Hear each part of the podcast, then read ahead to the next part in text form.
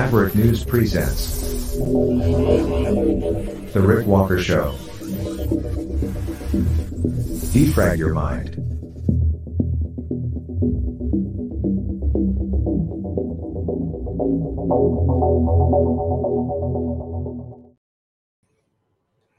Whoa. I have a big logo on my face and a Nazi. And now logo's gone. Okay, and the Nazi's gone. I'm here. It's okay. Everything's fine. We're going to be fine. Just a little production glitch. No big deal. Oh, what will we talk about tonight? F this, F that, F that, and F this. That's pretty much my review of the UFC champ his pro Canadian rant. We're going to run some of that tonight. Uh, reminds me a lot of our friend Leo, Mouth of the South. He might join us on the program to, uh, to yak about that too. Robots, humanoid robots. They're coming for your job faster than you think. Oh, yeah. Courtesy of artificial intelligence. Chrystia Freeland, Deputy Prime Minister, stopped in at the World Economic Forum. But I have to wonder what side is she on? Who does she really represent? Is she waltzed in there, took her place on stage wearing her Ukrainian colors, a ribbon showing her solidarity with Ukraine. And I suppose that's okay if that's where she wants to go, but is it appropriate for her to wear that when she's representing Canada at an international summit, economic summit, as the Minister of Finance and Deputy Prime Minister. You can decide. Be your call, I guess. Everyone will have an opinion on it. We shall see. What else do we have tonight? Pakistan striking back at Iran with missiles. Just more escalation in the Middle East. Arnold Schwarzenegger stopped at a Munich airport. Mr. Moneybags had some sort of an issue with a very expensive watch that customs took interest in. I used to be a big Arnold fan, not so much anymore.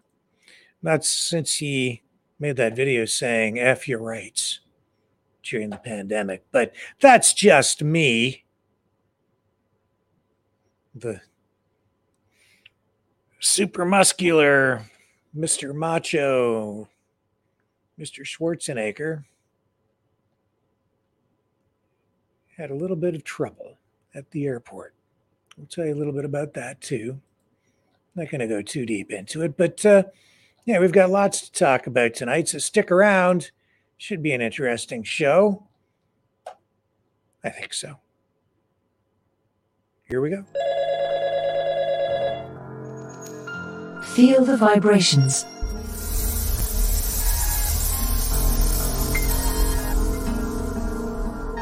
Our quest continues.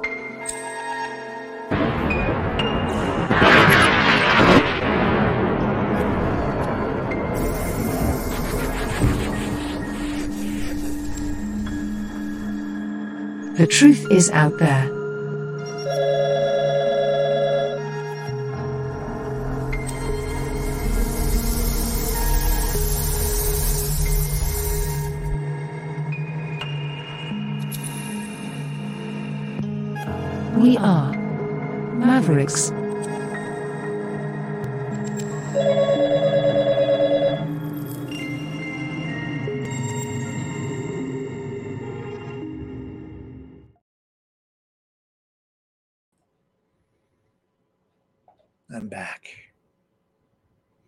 Canada's Deputy Prime Minister, Chrystia Freeland, in Davos, saying that Canada is totally committed to decarbonization. She sees it as an opportunity, I guess, uh, but not at the expense of jobs. No, you see, these lefties, they see decarbonization as a path to more jobs. The thing is, though, it's like, I think these guys think they can just will things into existence, even jobs. You know, the thing is, it's like to them, a job is just a job. It's like you just create a job for someone. It, to them, a job could just be somebody digging a hole, and then another job could be someone coming along to just fill it back in. It's not about efficiency, it's not about productivity. It's just about just keeping people busy and throwing money at them that they get to print. It's not about producing anything or increasing people's wealth. They don't really get it, these progressives. So here she is speaking at the World Economic Forum, wearing her Ukrainian colors, as I say. Let me just uh, bring up her clip. Here we go. Here's the Deputy Prime Minister and Finance Minister of Canada. This is a hugely transformative moment in the whole global economy. Uh, I think that right now we're living through a moment which is comparable only to the Industrial Revolution itself in terms of the energy transition and the way we need to retool all of our manufacturing. That is huge. Canada's strategy, Bourget, is to say, look at these two trends and let's see how we can use them to play to Canada's strengths. And our view is there's a lot that Canada can offer to the world in this moment. You know, we have the critical minerals and metals that you need to build a green economy. We have a lot of clean energy. 85% of our grid is already clean, and we are investing heavily in building more clean energy. We are a country that believes in manufacturing, has manufacturing know how and capacity. And then you guys spoke about industrial policy.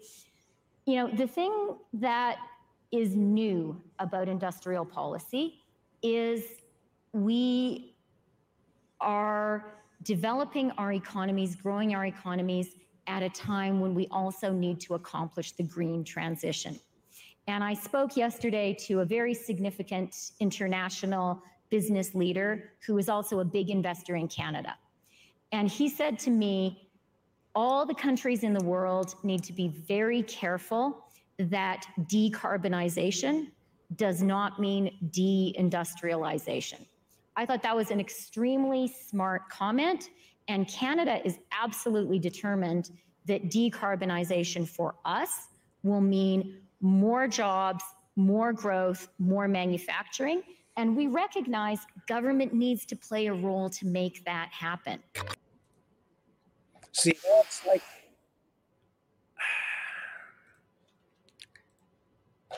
like I said, eh, you might as well have somebody digging a hole and then have somebody coming along and filling it back in. To them, it's not about efficiency. It's not about what people want. It's about what they just decide is going to happen. They're just going to make it happen. We're going to decarbonize and that's it. Even if it costs taxpayers way more money, even if it doesn't really work, they're going to do it anyway. And then we may not be able to compete internationally with, say, China that continues to build coal plants and produce goods for much lower costs than we do.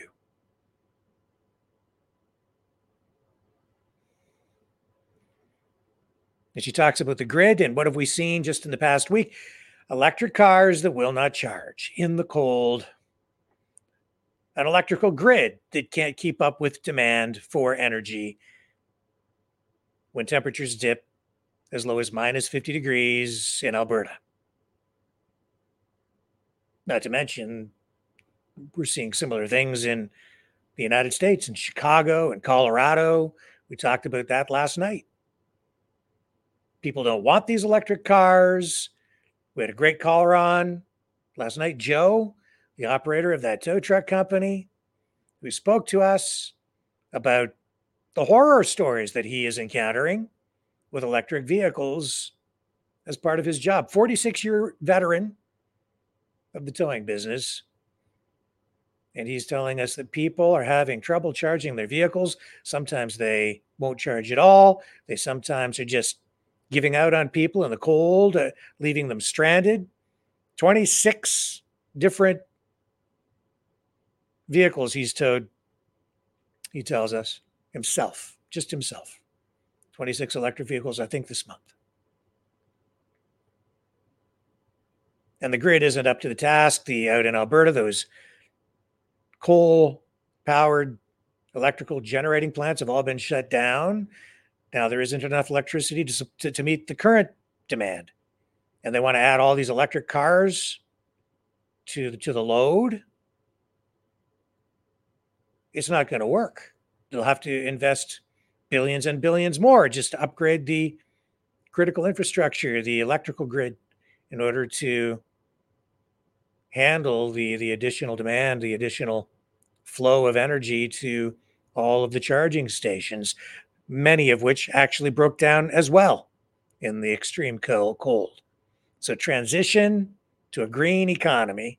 There she sits, oblivious to the realities, Well, I think she probably arrived in Davos on a plane, burning carbon, and then probably hopped in a gasoline powered SUV as part of a procession that carried her all the way down to the convention center where she took center stage to wax poetic about a green economy.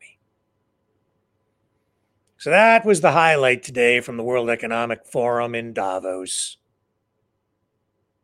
We've been covering that fairly extensively over the last couple of days. We're going to back off a little bit tonight. Not seeing a whole lot of um, additional enlightening stuff coming out of there. You know the drill. It's a globalist party, and the escort services are doing a booming business. And while Chrystia Freeland talks about decarbonization, the green economy, of course, climate change, top of mind, for the deputy prime mm. minister, who was there wearing her Ukrainian colors, displaying her globalist ideology, wearing it not on her sleeve, but on just above her heart.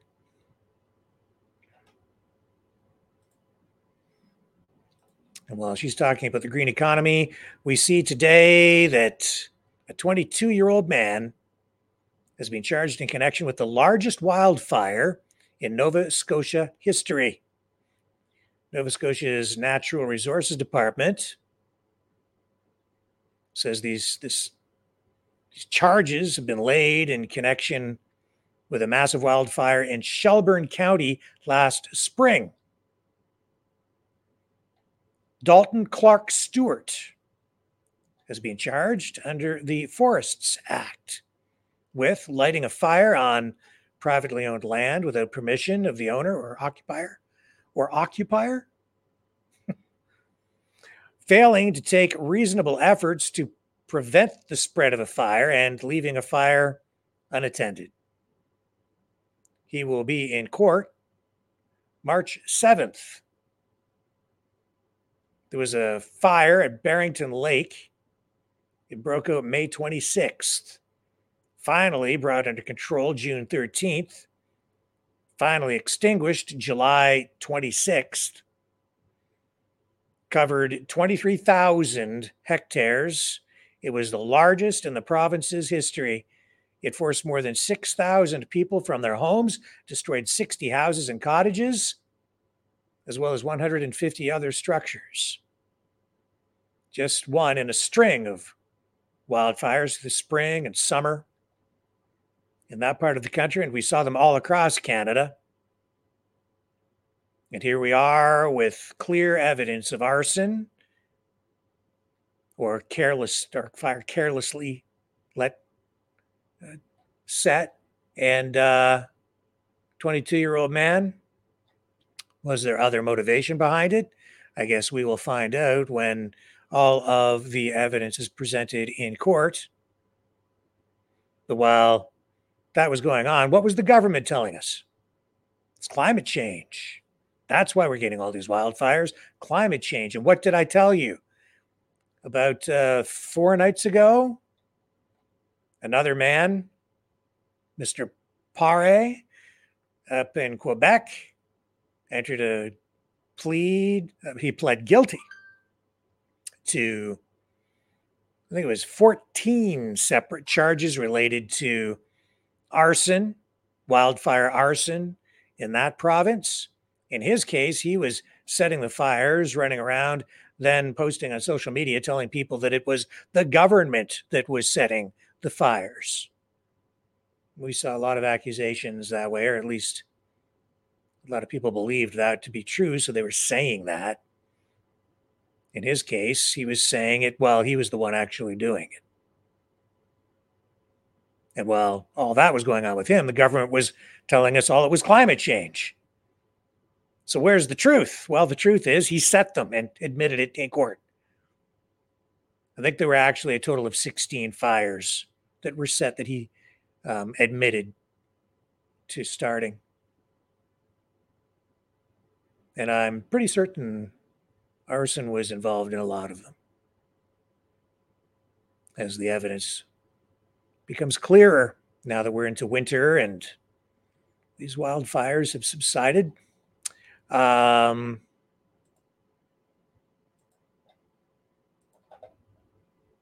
just goes to show you just shows to go you that you never let a good crisis go to waste, especially if you're on the progressive left. Especially if you've got a climate change agenda that you need to promote. Don't let a good wildfire go to waste. oh, baby. Yeah. I'll be right back. Fighting the Great Reset by leading the Great Great Resistance.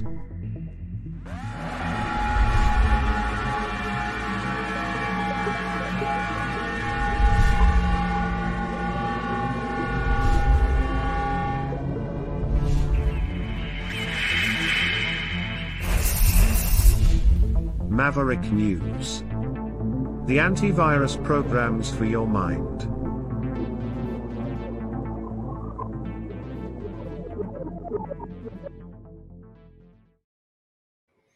I'm back, and I did send a link to Leo. I don't know if he's going to be able to join us here on the program or not to chat about this, but have you guys seen this video? This, this video going viral of the UFC champ calling out Trudeau. Let's run a montage here. Thought I might just scroll down and show you kind of this was about. And yeah, I'd like Leo to come on and comment on this if he can, because this is kind of in his world. It's in his wheelhouse. UFC, boxing. You know, this is his environment. He's probably got more relevant things to say about this than I do. But uh, this is Sean Strickland. Listen to. So they let you into Canada. Oh, this fucking guy. Yeah, man. Fucking here. It was actually really easy to get in here. Really easy. Yeah. Sean uh, Neil Davidson from the Canadian Press. Welcome Hmm. to Canada. Oh, congratulations. Yeah, fucking the Canadian press, man. Were you a uh, were you a, uh, a COVID bank account stealer too? Were you on board with that? No, I, uh, Are you left wing or right wing? Were you a were you a Trudeau? We got one of the we got one of the fucking commies with the press. We got to know where this man stands. Were you non-biased? I think I'll ask the questions here. Oh, he thinks he'll ask. Oh, we fucking know. Maybe I should just pass on this motherfucker. He's gonna go back. He's gonna go back and fucking give my bank account information to fucking Trudeau. Well, it's probably a good bank account. Uh, K- I wanted to ask you about what life has been like as a champion. I'm sure there have been a lot of pluses, but maybe a few minuses. You're you're in the public eye now. What what has it been like in the short time since you've had the belt? Ah, fucking guys, nothing changes, man. You go to Walmart, you get recognized more, but like, you know, my bank account's a little bigger. I mean, it's a little bigger. It's not much bigger. It was a little bigger. I'm not gonna fucking retire after this one, win or lose, you know. I'm not gonna go lay in a fucking bathtub without flower petals, but I don't know. It's Oh, like, do you guys think that you get a belt and like everything changes? Like, what do you think happens? Like, I get a belt and everything, like all of a sudden, like my dick's made of gold. Like, what do you guys think happens? I get like, what do you think? You know, nothing changes. I'm still the same asshole. I just have this the metal. I don't. I'm sure it's not even gold. I just have a fucking metal gold plated belt in front of me. Hey, Sean, over here. Um, I saw you train with Johnny Eblen Oh, he's a Canadian. That's right. You're not a dirty liberal though. I've known you for a while. You don't ruin our friendship. Are you a fucking liberal? I'm not a liberal. no. Okay. I didn't vote for Trudeau. Um, Johnny Eblen. Uh, what was it like in a train with? Wait, you say a liberal for Trudeau? No, no, no. I said I was. I, I did not vote for Trudeau. Oh, there we go. This guy's the fucking man. This not the guy. This guy's with the fucking opposition, man. Who who gave this guy a fucking press badge? And like, you look at me and I'm an asshole. I'm making fun of this liberal fuck, you know? Like, no offense, man. I mean, you know, we we all we I guess we need fucking liberals, you know? Um, kind of, maybe, maybe not. But you look at me and I say hard shit. Like I make fun of my co-main event. I say hard shit. I'm like, oh, Sean, I'm not an asshole. I'm fucking. I say everything. I'm just saying what you're thinking. Um, I did want to ask, you know, you're in Toronto. Welcome. Glad to hear it. It's been great. Are you Canadian? Uh, of course I am. Are you part of the fucking opposition? Are Uh, you? uh, I don't know how to phrase that. You, I mean, you got like fucking. Ah, yeah. Well, I did want to ask. Did you vote for Trudeau? Uh, you know, I'm not gonna say. And, and let me tell you something right now. If a man says he's not going to say, like, if you ask a motherfucker, did you vote for Biden? He's like, well, I'm not going to say. That's none of your business. He voted for fucking Biden. Sean, So hey, Sean, I'm glad you've had great experience. so this is Are- this is what I'm talking about, you guys. The enemy, the enemy of Canada. Sure, sure. Right. That's what it's got to be. It's got to be. Uh, we've got a pretty supportive gay and lesbian community in this city. I did want to ask you about something you wrote a couple of years ago. You said if I had a gay son, I would think I'd. Oh, look, another another. I'm saying to you, the swamp, you guys, the swamp. You become a champion, you become a star, and, and someone. Let me ask you something. Have Are you are you are you gay? Have Are, you had the chance no, to are- interact with a are- more diverse are you? Let me know. Are, are you gay? Can I hear? Can I get an answer? Well, no, I'm asking. I'm, this is a part of. Are you are you a gay man? I'm an ally of the community. Okay. If you had a son and he was like, you know, you had a son, he was gay, you'd be like, oh man, you don't you don't want a grandkid. No problem with it. Oh man, well, dude, you're a weak fucking man, dude. You're like, you're part of the fucking problem. You elected Justin Trudeau, like, with you fucking when he sees the bank accounts, like, you're just fucking pathetic. And and the fact that the fact that you have no fucking backbone, and and has he shut down your fucking country and seized bank accounts? You ask me some stupid shit like that, go fuck yourself. Move the fuck on, man. I feel like that doesn't fucking really answer the question, but I did want to ask also things you said about the trans community. You said uh, this past October when they announced the Bud Light sponsorship that you'd go so hard on Bud Light in your next fight they'll have to accept me or denounce me when uh, when they know what and will know what they stand for. Are you This guy's like, hey, this Canadian's not that Canadian. Are you still going to use your fight time to kind of speak on that? here's the thing about Bud Light. Here's the thing about Bud Light. 10 years ago to be trans was a what a mental fucking illness and now all of a sudden people like you have fucking weaseled your way in the world you are you are an infection you are the definition of weakness. Everything that is wrong with the world is because of fucking you. And the best thing is is the world's not buying bullshit you're fucking peddling. The world is not saying you know what? You're right. Fucking chicks have dicks. The world's not saying that. World's saying no there are two genders. I don't want my kids being taught about you know who they could fuck in school. I don't want my kids being taught about you know their sexual preference like dude this guy is the fucking enemy. Uh, you want to look at the fucking enemy to our world? It's that motherfucker right there asking these stupid fucking questions. Sorry i'm i, I told the ufc i was being nicer. Lance lance am i am i still good with this? Am i did i cross any lines? A little what the fuck? I didn't say the f word. You just brought this fucking guy in here to piss me off. You, you just did, but uh, just to follow up, I mean, Rick. wait did i wait did i say the did i say it? You just did. no i didn't say it. Right, right there, you did. Different F word, different. Yeah, I'm trying to be good, man. I'm trying to be good. I do. I like the fucking gays. Here's the thing. I've never. You you guys think I've ever shit on a gay man or shit on a gay woman? I don't fucking. I like the gays. You- It's it's a it's it's fucking freedom. We still have it in America. We'll teach you about it. You guys don't have fucking freedom of speech. I'm surprised what I'm saying is probably gonna get fucking. I'm probably gonna get the fucking uh, Canadian government to arrest me. So I don't give a fuck who you fuck. I don't give a fuck what you want to do in life. But, but don't fucking tell kids about it. Don't teach that shit in fucking school. Don't don't fucking push your agenda. Don't try to fucking brainwash people. Don't try to go past parents. Don't try to go up past all this shit and brainwash people. You fucking. And last thing, Australia last time, Canada this time. Where Yeah, no, Where are they going to send you next? Fuck, you at least maybe a maybe a country with fucking freedom of speech. I want to talk to this fucking guy. So where? What's what's your fucking number one country? America, Vegas, America. bro. Like anywhere in America. Fucking A. I mean, again, I, I like here's the thing about Canadians, guys. I love Canadians. I've never met a Canadian that I didn't like until today. You know, I've never every time I meet a Canadian, they love guns, they love fucking freedom, they like women. And I keep thinking, how come all these Canadians I know, how is Canadian Canada so fucked up when all these Canadians I meet are awesome?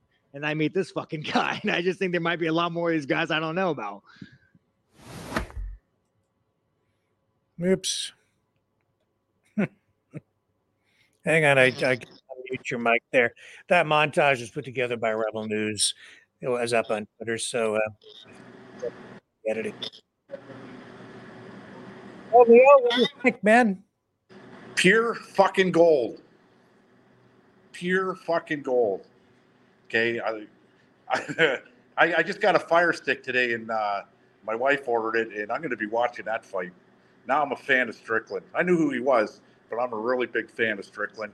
And uh, what I could see happening now is the LGBTQ WXYZ uh, having a big uh, rally at the uh, UFC at the, the Air Canada Center where it's going to be held. Good luck with that one.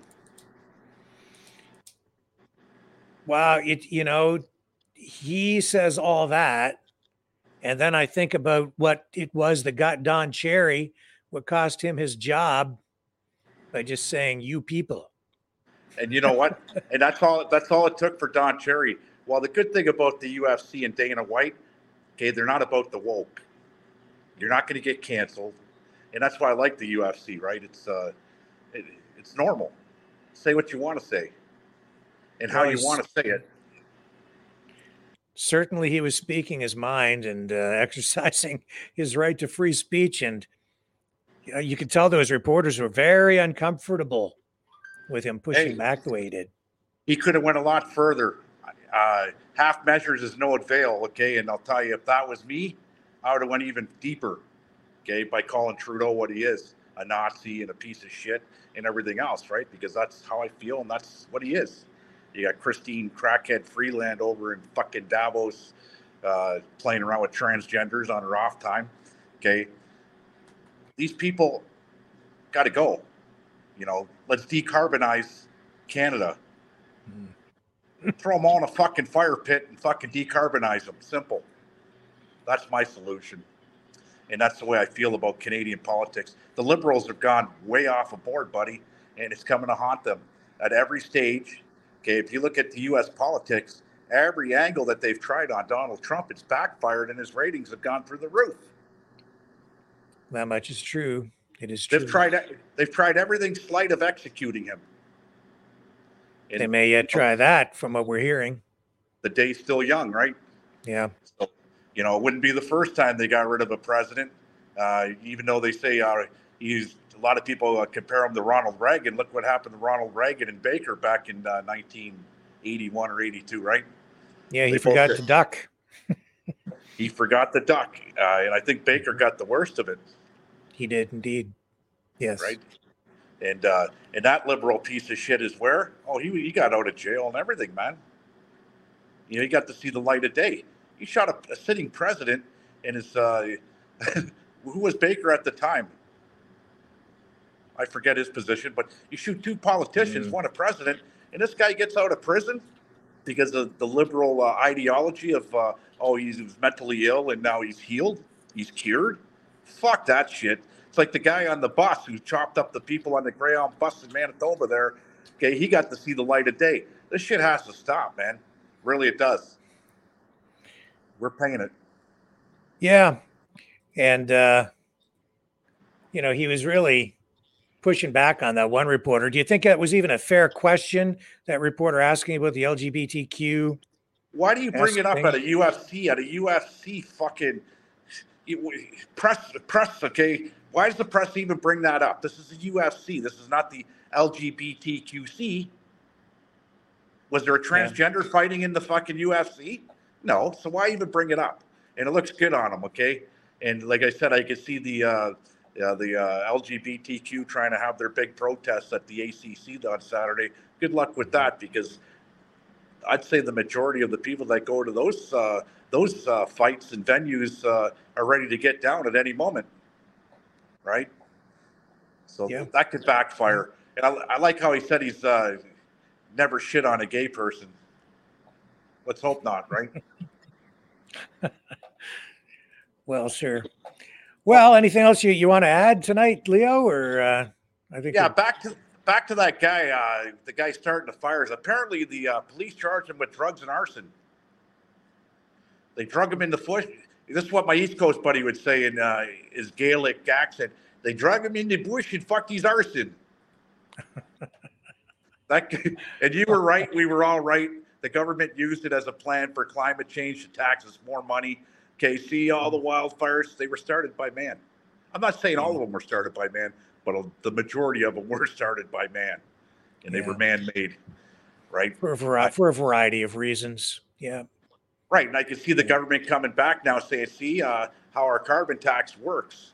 Uh, we've reversed uh, climate change because now we have minus 50 in Alberta and uh, deep freeze and snow and everything else. So it's working. So let's take some more money from you. It's a crock of shit. Uh, man, I can't wait to see Donald Trump as a president and uh, a conservative government over here. Right? Yeah. That, what the guy said in Davos uh, from Argentina, that guy is brilliant. Fucking brilliant. Yeah, I love that guy. I love what I love what he's saying. He's speaking my language for sure. Right, you're- you're- government. you're starting to see the conservatives take over now, right? Because it's a, you know, we're not stupid. Open your eyes, and the majority of the people are their eyes are still closed. It's the minority that's open, right? But uh, tell a friend, tell everybody. If you want to get the truth, come on over to Maverick Multimedia every night, and you'll get the truth, man. You're not biased. You know, I know you bite your tongue on a lot of shit, and you have to because uh, uh, the laws of nature, right? Uh, and cancellation you know, they'll cancel you, plain and simple. So you got to just sit on the sidelines, report it the way you see it. And I know you're shaking your head and probably rolling in bed going, I can't believe this shit, right? Yeah. I'm about to move on to a story about um, artificial intelligence and humanoid robots. Um, how much are you using any AI in your shop or in in the tool and die industry down there in the Windsor area? No. Not yet. No. And, and, and this shit about World War III happening, believe me, I would be the first guy to know just Yeah. on that aspect because all, all, all weapons are made by who? Machinists and tool makers, okay? And I don't see any contracts coming from any government whatsoever in southwestern Ontario yet, and I would be the first to know. And if, when I find out, I'm telling you guys, right? So I, there's no AI, there's no World War III uh, weapons uh, uh, facilities going on here. And if we were in the middle of World War One or even in the big or World War Three and in the beginning of World War Three, we'd be busy as hell. But I am back to 12-hour shifts, by the way. So, but it Well, has nothing to do with Yeah, Ukraine or anything, right? Well, at least you're working and gainfully employed. That's the main thing. Yeah, and I got to get back to work, Rick. I'm listening Okay, to Leo. you guys. I got the whole shop listening to you guys on the loudspeakers. Okay, so I'm not missing anything you're saying. I'm just missing uh, the chat. That's about it. Awesome. Thank you, sir. Ciao, guys. You have you have a great night. Don't work too hard. Okay, folks, let's take a brief break. And when we come back, I'll I'll dig into that story about artificial intelligence and humanoid robots. Um, they're here. They're real and they're coming for your job, maybe within the next year or two. And I am not joking. It's the real thing. It's happening.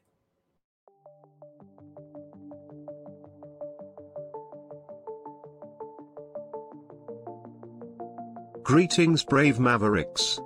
Our quest for truth continues. We go beyond fake news. Together we expose propaganda. Together we pull others out of rabbit holes. We are maverick thinkers.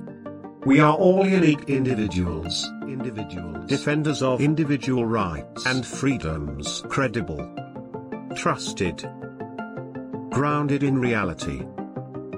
Maverick News, Maverick News.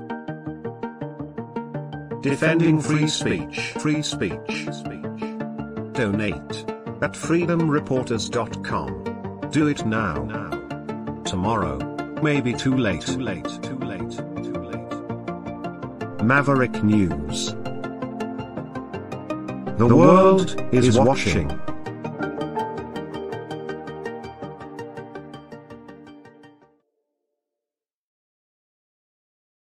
Okay, and BMW, the car company, is going to put humanoid robots into its manufacturing facilities, or at least one, in the United States within the next year, maybe uh, within two, but probably within the next year.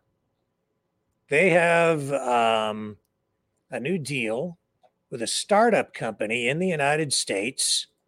It's called Figure AI. And this company started about a year ago. They have been able to generate about $70 million in startup financing. And within a year, they have taken artificial intelligence, they've combined it with robotics to create these humanoid robots. And they are ready take this stuff to the next level and put it into use in automotive facilities. BMW is uh, going to be among the first. Now, Honda and Hyundai they have also been experimenting with humanoid robots, Tesla as well, of course, with their own company.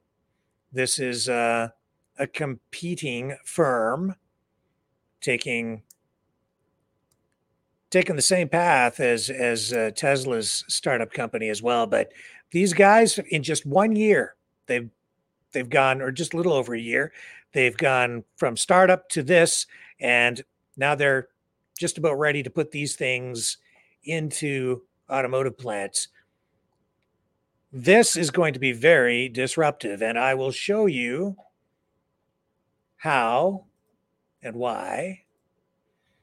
Because I just watched uh, a new demonstration with Figure AI where they taught this robot how to make coffee.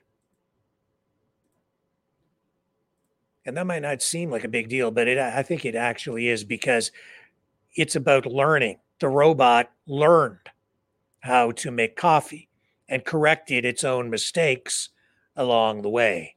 Here's a, a video.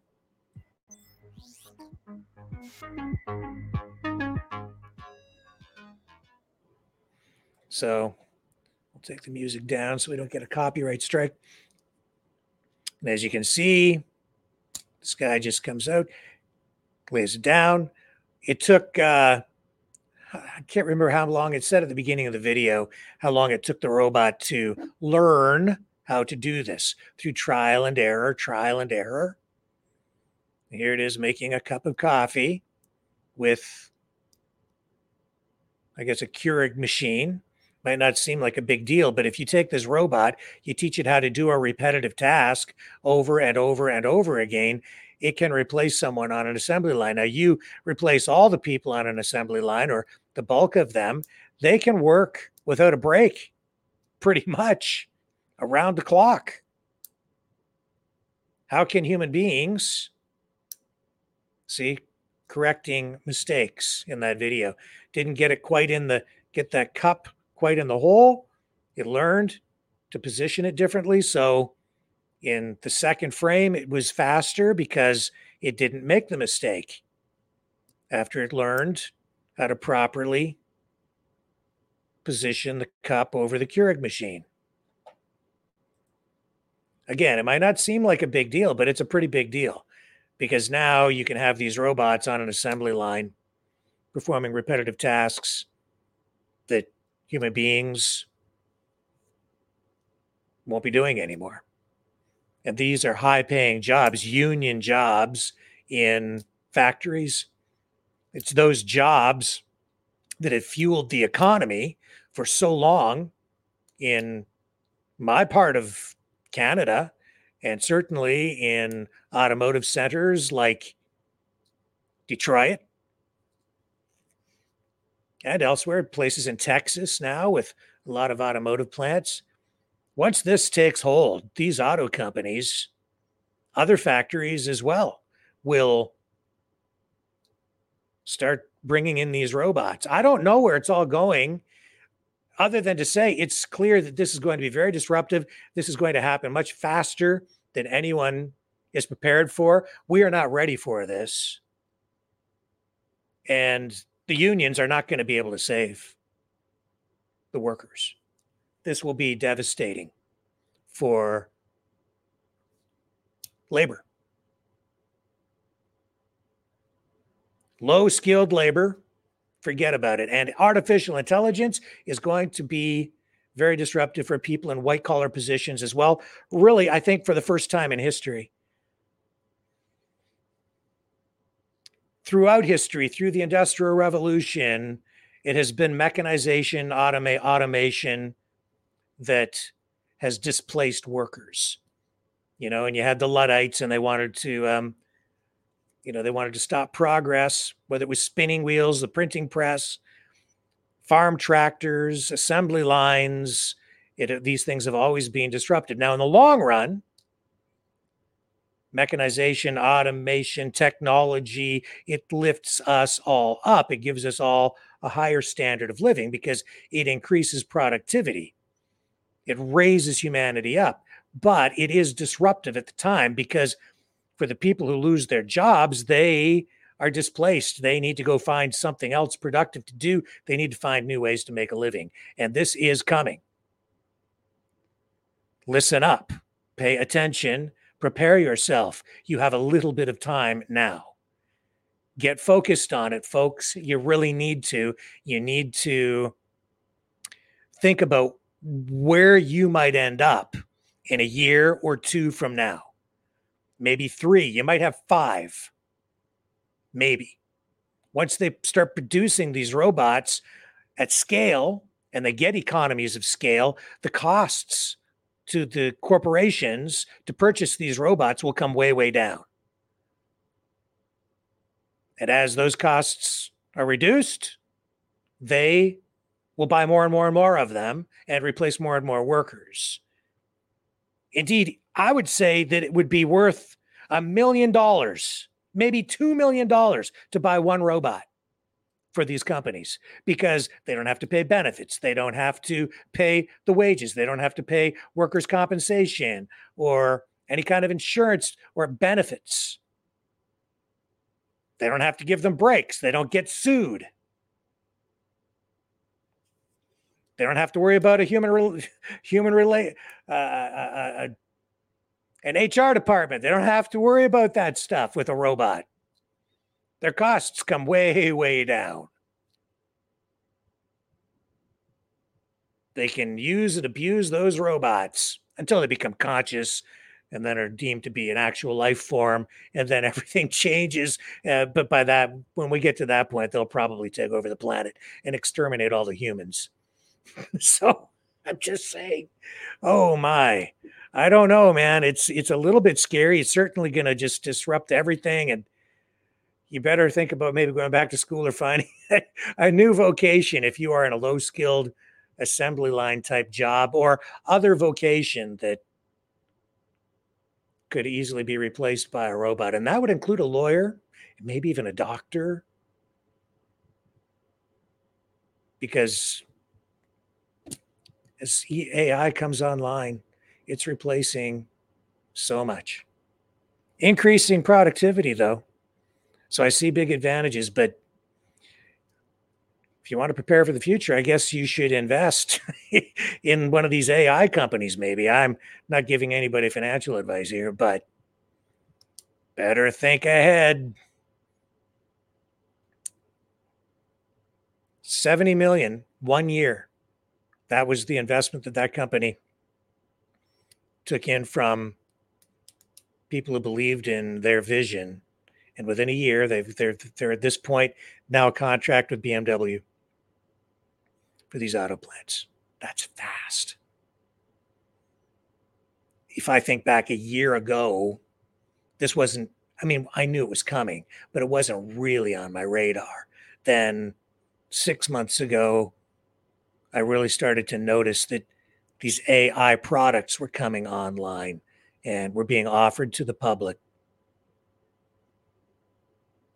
And I've been playing around with it, and it's powerful. Even in my line of work, journalism, story writing. Well, we saw the the this the writers out in Hollywood and producers, you know, the people who work on the sets, the all the people, especially the writers, they're worried about AI because they they know that AI is getting so good that it can it can start to spit out movie and television scripts, displacing them, creative jobs, artists of all kinds. So everything's going to have to transform. We'll have to find new niches, new new ways to adapt and use the technology to our advantage to remain in jobs that are worthwhile so we can support our families and ourselves. But this is unprecedented. Really got my attention today. This story about uh, humanoid robots.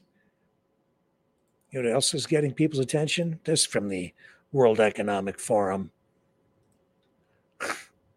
I don't know exactly what this is, but people are running this and making jokes about it. I'm not sure if it's appropriate or not, but I'll run what it is.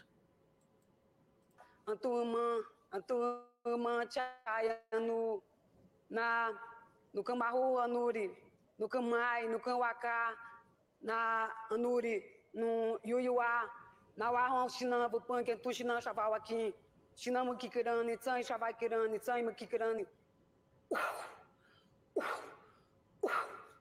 Awamawananã, No Numawono Wai, Wai Sharai.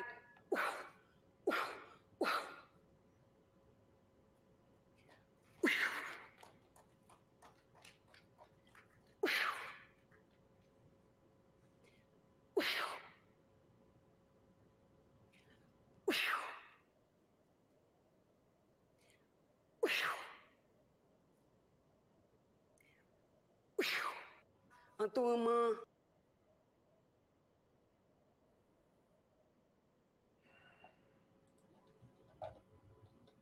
Oh, I, didn't watch the whole thing. I don't know what that is. So if anybody knows what it is, let me know. I'll find out later when uh, I'm able to get through the information. I'm not sure. Don't know. But that video is getting traction out there. I just thought I'd share with you. Does anybody know what it is? I'm to look in the chat. No, nobody seems to know.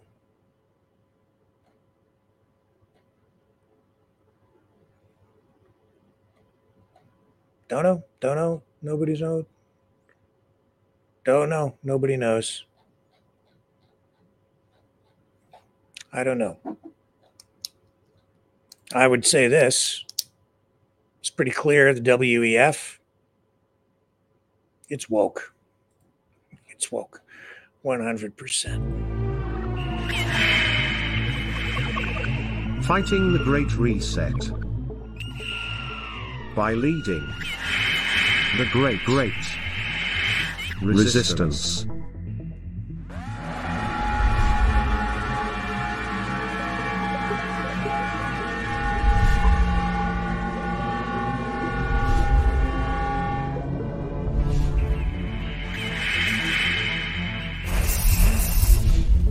Maverick News.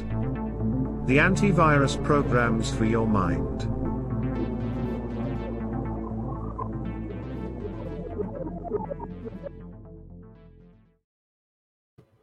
Back and. Okay, so Pakistan has retaliated. They've launched missiles back into Iran after Iran attacked Pakistan. We're just getting more escalation in the Middle East. All this coming out of Islamabad, where Pakistan has carried out strikes on separatist militants inside Iran. This comes in retaliation to Tehran's recent attack on bases within Pakistani territory. Reports from Iranian media state that several missiles hit a village in the Sistan Baluchistan province along the Pakistani border, resulting in at least nine casualties, including four children. So these tit for tat strikes mark a significant cross border escalation, sparking concerns about regional stability in the wake of the ongoing conflict between Israel and Hamas, which has been raging since October 7th. Despite the gravity of the situation, both nations seem inclined to contain tensions. Iran's foreign ministry expressed a commitment to good neighborly relations, but urged Pakistan to prevent the establishment of what they're calling terrorist bases on its soil. Similarly, Pakistan emphasized its actions as a response to safeguard its security and national interests. Pakistan's foreign ministry described the strikes as a series of highly coordinated and specifically targeted precision military operations against terrorist hideouts, resulting in the elimination of a number of terrorists Iran strongly condemned the strikes, claiming civilian casualties, has summoned Pakistan's charge d'affaires for an explanation.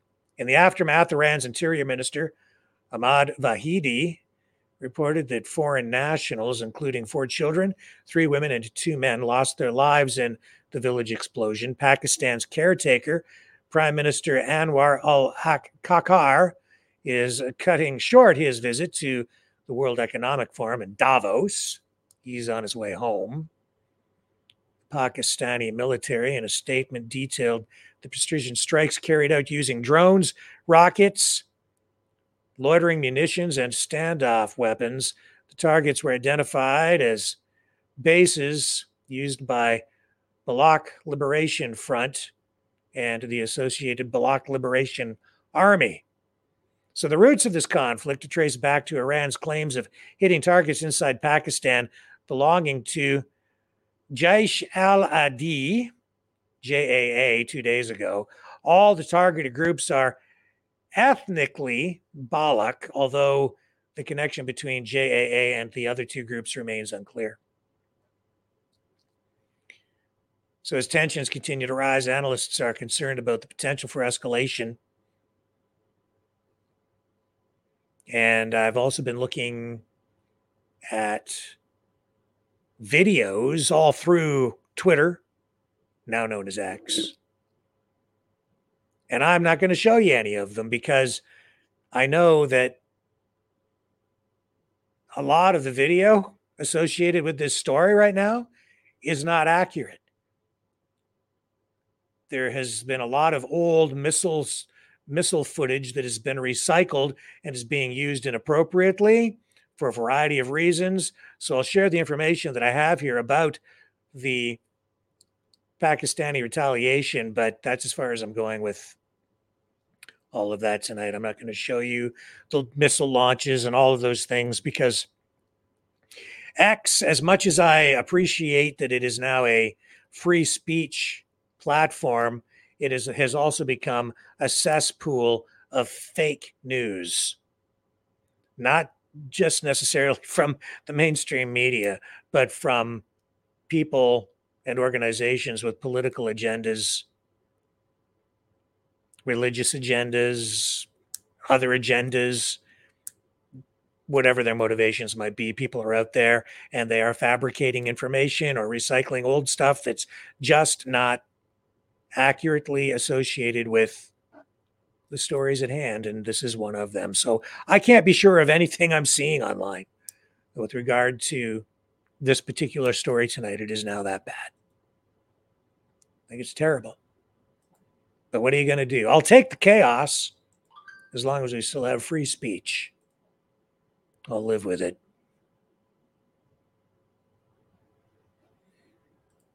And as we move into this new digital era, Donald Trump came out and said what? He said he will never allow the creation of a central bank digital currency. I just have this clip. I thought I'd share it with you. And I know that that is an issue that is top of mind for a lot of people, a lot of our viewers.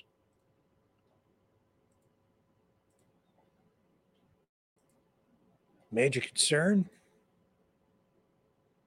Here's what he had to say. Here's the Donald. And tonight, I'm also making another promise to protect Americans from government tyranny. As your president, I will never allow the creation of a central bank digital currency. You know about that? So there it is in a nutshell. I can tell you Trudeau's position will be just the opposite of that, and so is Freeland's on the Canadian side. But you know, Bitcoin, as much as it's embraced by people on the freedom side, the libertarian side,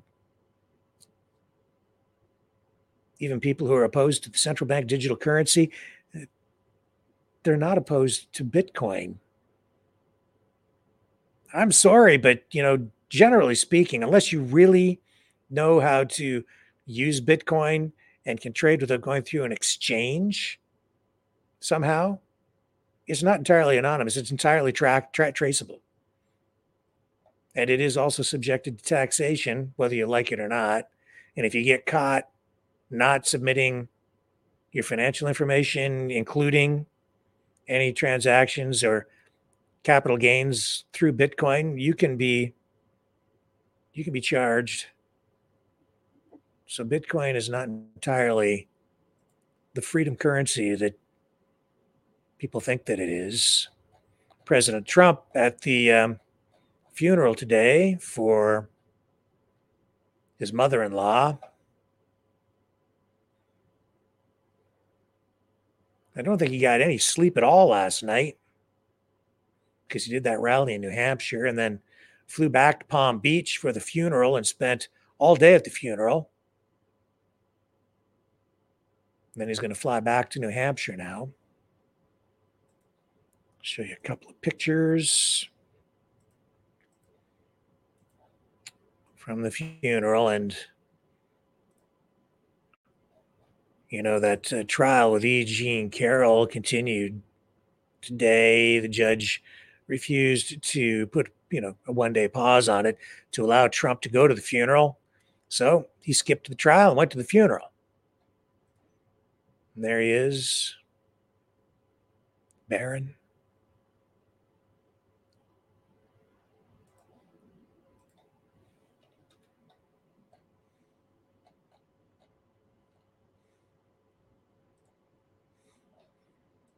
And there he is with Melania.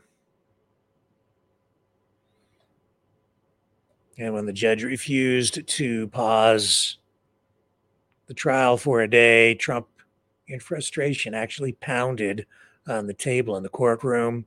And we know that there has been a lot of friction between Donald Trump and the judge. With Trump speaking freely, speaking his mind, and the judge threatening to have him ejected from the courtroom, threatening to continue the proceedings without Donald Trump present. Get rid of him, take him out.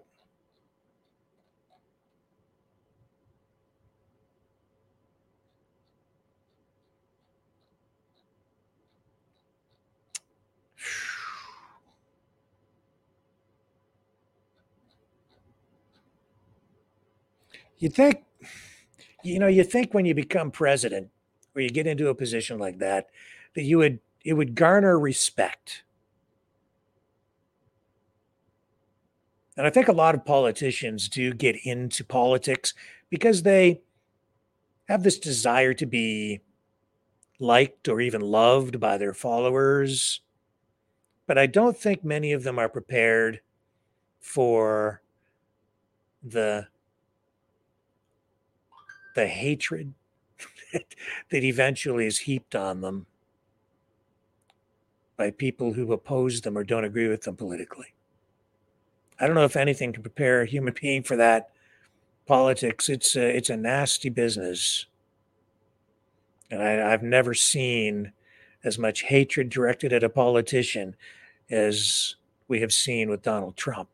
The way that people have treated him, his political opponents, and those who are opposed to him, just the general public, half the country or so. Although I think some people maybe didn't vote for him the last time are coming around. I think Joe Biden is toast if it turns into another well, if it turns into a rematch between Biden and Trump, I think I think it's going to be such a huge landslide that it won't matter what happens, if you know what I mean. It'll be undeniable. This time around, and I think it will come down to that. I think it's going to be exactly that a rematch between those two. You know, and I know that my colleague Lori, she's all in for RFK Jr., and I understand. I'm just giving you my honest assessment of where things are at right now. Now, if they manage through lawfare to keep Trump off the ballot, then it's a whole different ball of wax.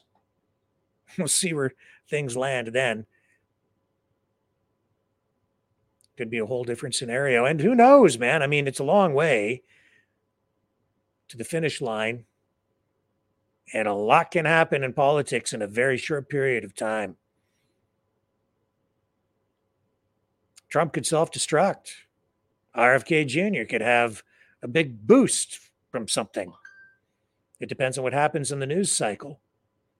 I remember the first time around when Donald Trump was elected, everything in the last couple of months just seemed to go his way. Almost like it was choreographed, planned. I mean, you could, just couldn't have written it any better.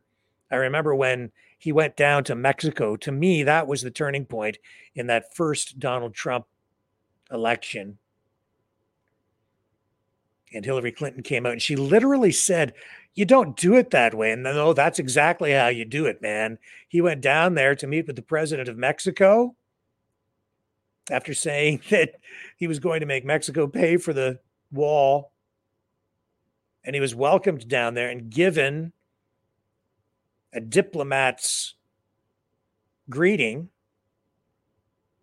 got major league media coverage and it was that at that moment that he actually finally looked presidential. It gave gave him that image, that look, the credibility that he needed to make people feel comfortable with the idea of him representing the United States on the international stage. There he was with another world leader, the president of Mexico, and getting respect. Well, Hillary Clinton looked like she was left on the sidelines out in the cold, jealous because she said, You don't do it that way. No, that's exactly how you do it. And that's what he did. And he embarrassed her. He made himself look presidential. Everything's different now, though the tone of everything is different. There's a a darkness surrounding everything, a giant cloud hanging over the entire country. It scares me, frankly. I really don't like it. I've never never seen days like we're going through right now. Never fully appreciated what we had. None of us did. We took it for granted. The 70s and disco and K-tel records, eight track tapes, vinyl LPs, album rock, you know, album album rock.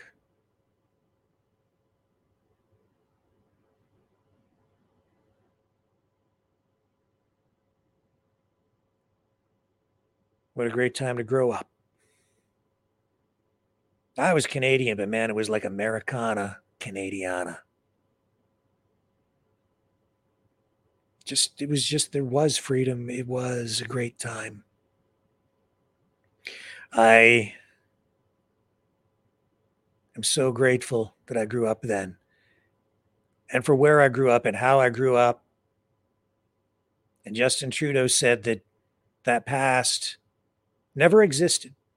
He said that the other day. To him, it's some sort of a myth. It's that's political baffle gab.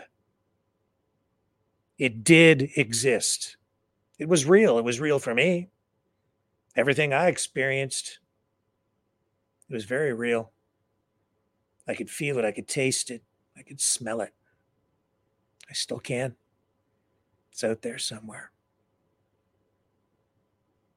It was opportunity. But it was also struggle. I think about my dad.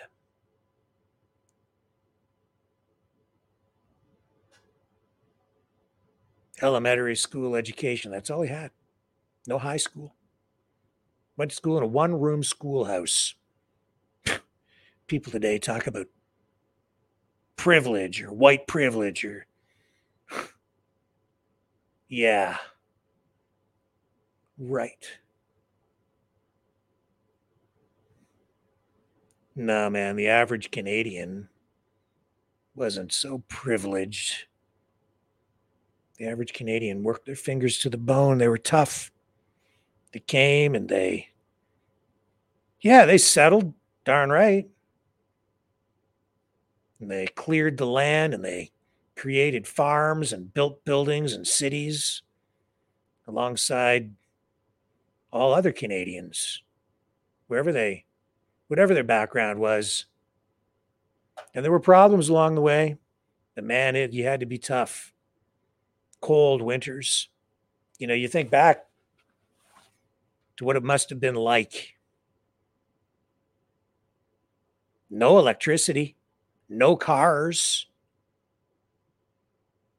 You ever go to a pioneer village or go through an antique shop and look at some of those old hand tools? The saws they used, the hand saws to cut the logs, the hand drills, everything done by hand. No mechanization. Can you imagine trying to survive the winters, the first winters here? Man, it's cold out tonight again. Not as cold as it has been, but man, this week has been frigid. Can I can't imagine how hard life would have been for the first people who came to this land. And how hard it was for the First Nations peoples who we're just accustomed to it and survived for generations upon generations. And we learned from them.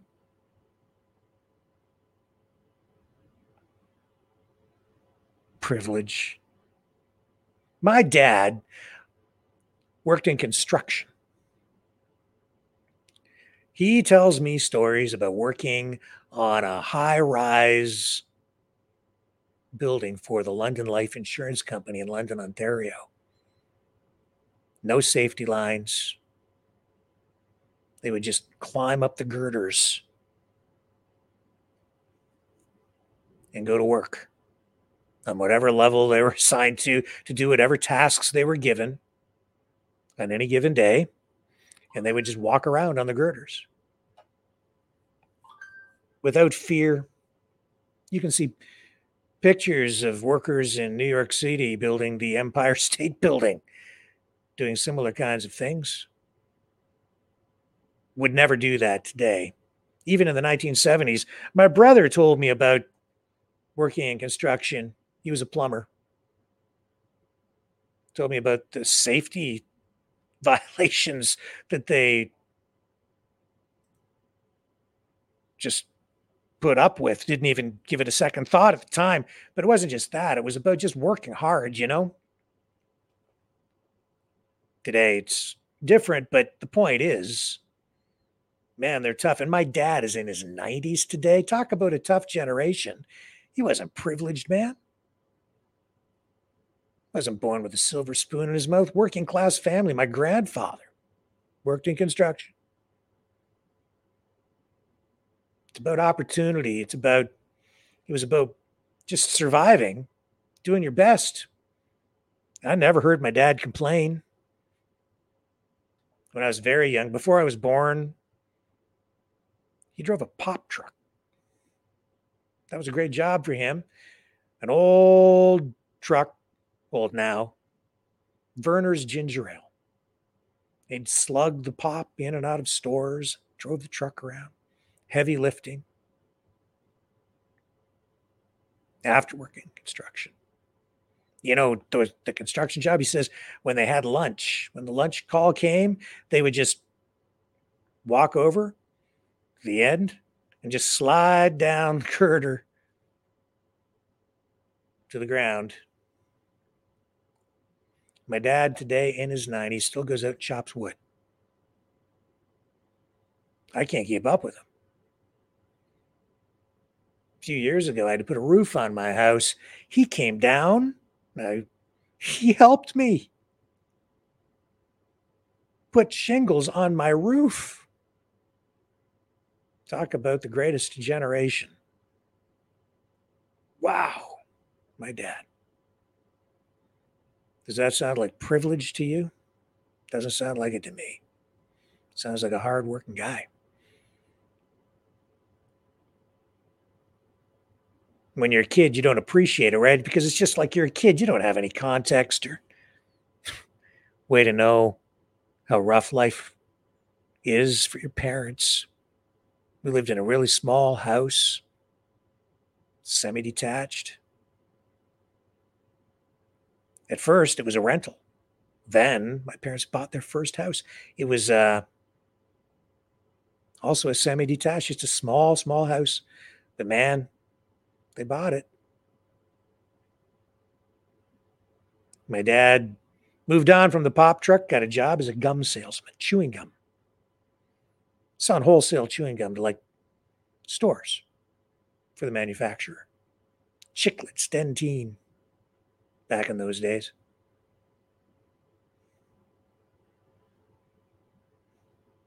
He was the candy man. But he worked hard out there slugging. He'd put the big display racks into uh, into the stores at the checkout aisles, And things back then were different too, because yeah, you had some big corporations, but there was still mom and pop stores, lots of them, you know, variety stores, um, even department stores run by small family owned companies, many businesses like that, just smaller companies. Things made more sense. At least they did to me still make more sense. I don't think that things are really that much better with all the technology we have. It was nice to have telephones back then, rotary dial. Man, when we got the push button, right? Dial tone. That was technology. No remote controls for TVs. You had to get up to change the channel and turn the clicker. And when they finally did invent the remote control. They were mechanical. Click, click, click, click. People, it was controversial because people said it's going to make people obese. They just sit on the sofa now and change the channel. You're you're not getting the exercise getting up to go and turn change the channel on the TV. Can you imagine buying a TV today without a remote control? That's what people were concerned about then. And video games. Oh, video game arcades. Those were dens of iniquity, right? oh, they were so evil. And I guess they are still controversial today, but I'll tell you, uh, the the games back then, nothing. You know, started with Pong, boop, boop, boop, moved on to racing games, and then there were the shooting games. Those are the ones that got people the most upset. But today you have things like Grand Theft Auto, where you're running people over and murdering people in the streets, and the graphics are so realistic you'd almost think you're there. And you can even put on VR goggles and live the experience violently. I guess in that regard, things haven't changed that much, but you don't even hear that much talk about it now. It's not even as controversial as it was back then. Video arcades. Oh, there were city bylaws against them, public meetings at the town halls all across North America as parents groups railed against the video arcades because they would attract the wrong element. Those, that's where the drugs were sold. Somewhat true. All kinds of things were going on in those places. There were hangouts for kids, they attracted kids. They were fun places, though. Now they put them into amusement parks and tourist attractions. It's like a blast from the past, these old retro video arcades. People relish them, they love them now. But man, they were trying to shut them all down. I'm sure if you're old enough, you will remember. Culture has changed so much. but you could see how things were progressing back then too and how society was becoming more progressive and there was less and less emphasis on morals values and especially with the election of Trudeau in Canada Pierre Trudeau the march towards socialism was swift. Swift indeed. Communist he was, bringing his agenda forward through the Liberal Party and socialism, a progressive agenda. And after that, things certainly did change, didn't they? Diefenbaker gone, conservatism so passe, so yesterday, yesteryear, progressivism. Canadians didn't know what they were getting themselves into. And decades later, look where we are at. Where is the morality anymore? I don't know. We're listening to that UFC fighter tonight. Polarized people are on issues like gay rights, transgenderism. Oh, it was around, it was present back in the 60s and 70s and the 80s. The attitudes were sure a whole lot different, and I'm not sure that they were necessarily better or worse. It was just, it was different. But I'll tell you what is worse is there is no moral compass anymore. We have lost our way in that in, in in that regard i'm i'm certain that that we are in trouble because people don't seem to know what's right and wrong anymore. Because morals are what the government decides what is moral, whether it is something to do with a sex change or medical assistance in dying. The government decides whether it's right or wrong, not God. scares me. And I've had personal experience with that. And I've had discussions with friends and relatives. Heated. You know where I stand on it. Will not, would not, did not participate. Will not endorse that.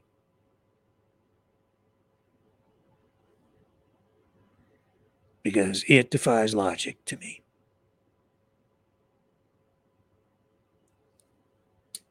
I understand if someone is at end of life and in a lot of pain, not able to get up, no life left, just suffering. I get it. But for people who are functional, pretty clear to me that the agenda is not about ending suffering. It's about ending something else. And that's with us now, man. It's with us.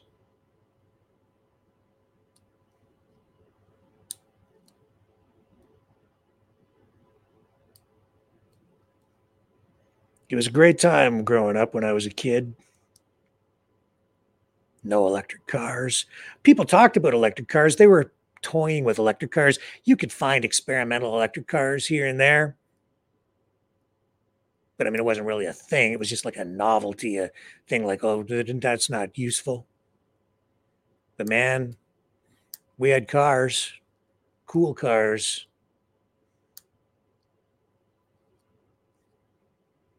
We had freedom. Go where you want to go.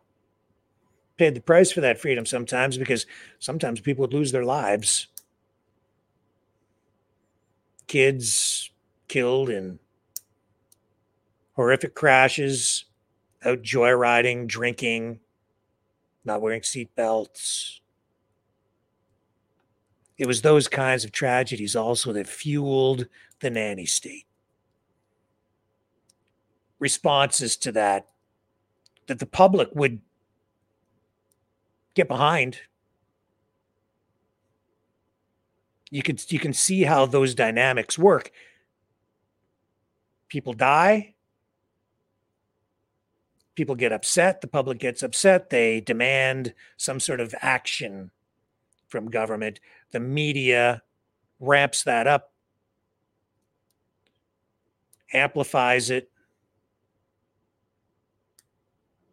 Government responds, politicians respond, sometimes simply for political expediency, sometimes because it's the right thing to do, but generally speaking, they tend to go too far and then they go too far again and again and again and again until it gets to a point where it's not really about protecting the public at all anymore. Then it becomes about government control, a tool.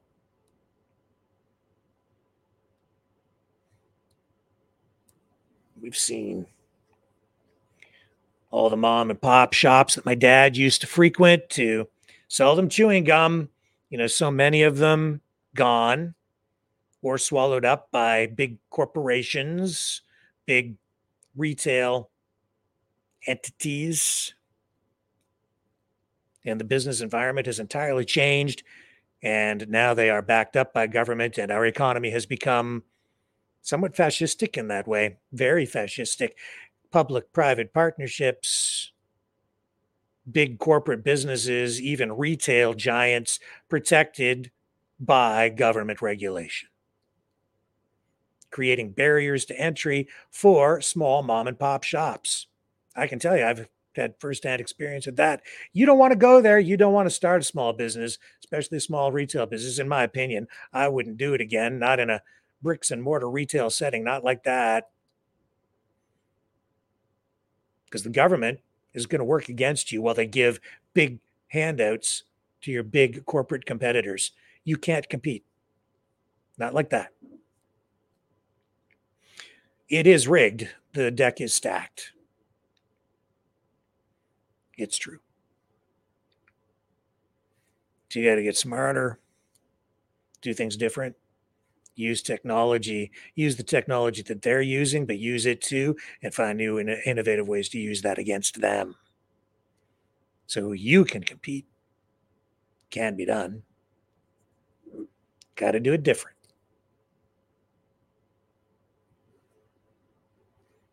Digits, digital technology, bits and bytes, zeros and ones. What are they? It's just energy. Think back, electricity hasn't even been around that long. Thomas Edison, the first light bulbs. I have a light bulb right in front of me, burned out, incandescent. Hard to find incandescent light bulbs now. Virtually banned, they are. Different color temperature comes off those incandescent bulbs, gives you a healthy glow, sort of a an orange tinge to them, like natural almost. It's not natural. Natural sunlight is more blue but somehow there's a warmth to an incandescent bulb that you just don't get from an LED, light emitting diode. Although you can change the color temperatures on LEDs, but generally speaking, they're just not quite the same. The same with the compact fluorescent bulbs. The ones that you just buy in the store for general purpose use, they're just not the same. Although you can buy different color temperatures in those two. But that's, I digress.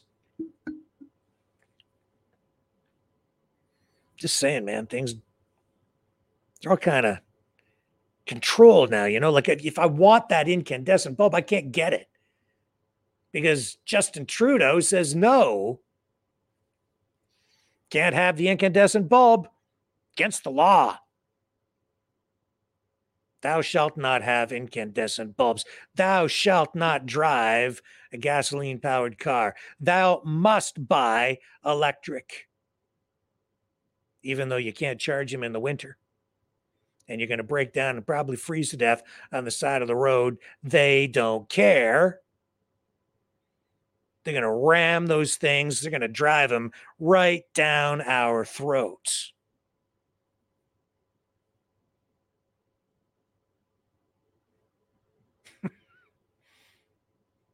because climate change.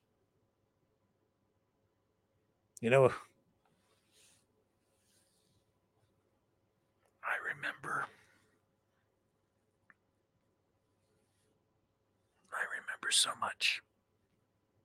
Too much. I have been alive for nearly one third of this country's existence as a nation state. That's how old I am.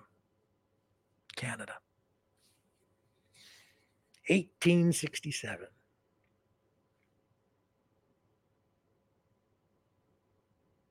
And yet, as long as I've been alive, I still feel like there is so much I just don't really know that I don't fully appreciate because I don't go back far enough. Who does? Go back far enough to really have a true understanding of what the past is. I only know what I was taught. I only know what I have experienced.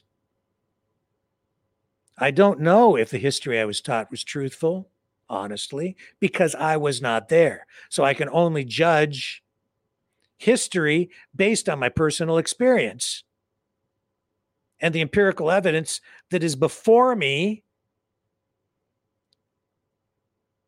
in terms of tangible physical objects or recordings images, statues, which are being torn down, roads, names on streets to substantiate that these things actually happened, that these people actually existed.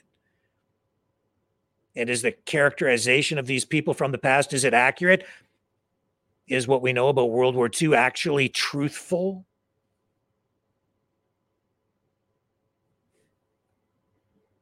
I have my take on it. I'm sure you have your take on what truth is, but that's what living in a liberal democracy, and when I say liberal, I mean small l, is all about, right? It's about truth is to some degree what you think it is because everyone has an opinion, a perspective. And in a society where we value individual rights and freedoms, which is a hallmark of a liberal democracy, you have to respect other people's opinions and give them the latitude to express those opinions through free speech and free expression, whether you agree with them or not. You may subscribe to one religion, your neighbor may subscribe to another. You live and let live. You don't need to agree, except that you can agree to give your neighbor the freedom. And so it's a constant struggle between individual rights and freedoms and the state, the nation state, the government, which in a liberal democracy, if you believe in democracy, if you believe in freedom and individual rights and freedoms, then you need to find some balance there to strike that balance. And everything kind of went off the rails during the pandemic, didn't it? Because everything just freaking exploded and people lost their freaking minds. And just like the public reacts when someone dies and they demand action from government, people became so scared, so petrified that a lot of people actually demanded of our politicians that they lock people down. And a lot of people even were willing to go so far because they failed the test that they were willing to have their neighbors thrown in camps when surveyed and asked about it. They said yes. If they don't get the kool-aid stick them in a camp and it was appalling to me i could not understand it i i, I understand it but i can't understand it it blows my mind. And I thought that I lived in a country where people were educated enough, enlightened enough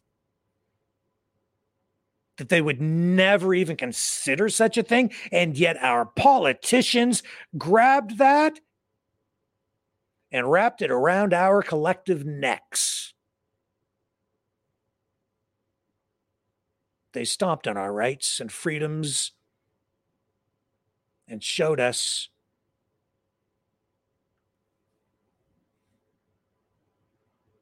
how valuable they were to us and how fragile our Constitution is, our Charter of Rights and Freedoms. And that applies in the United States as well. More so in Canada, because we didn't have the degree of constitutional protection that you had down there.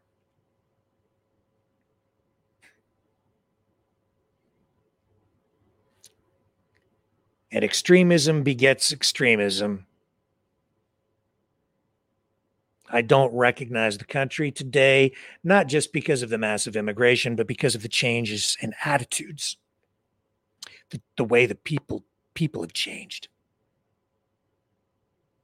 The demographics have certainly changed, but it's the attitudes.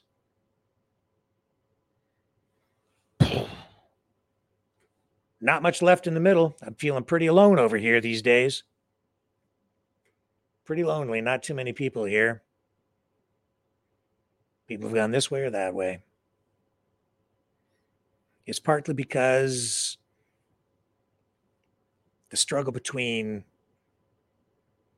the nation state or the government and the citizen advocating for individual rights and freedoms it's that that struggle has split our country apart.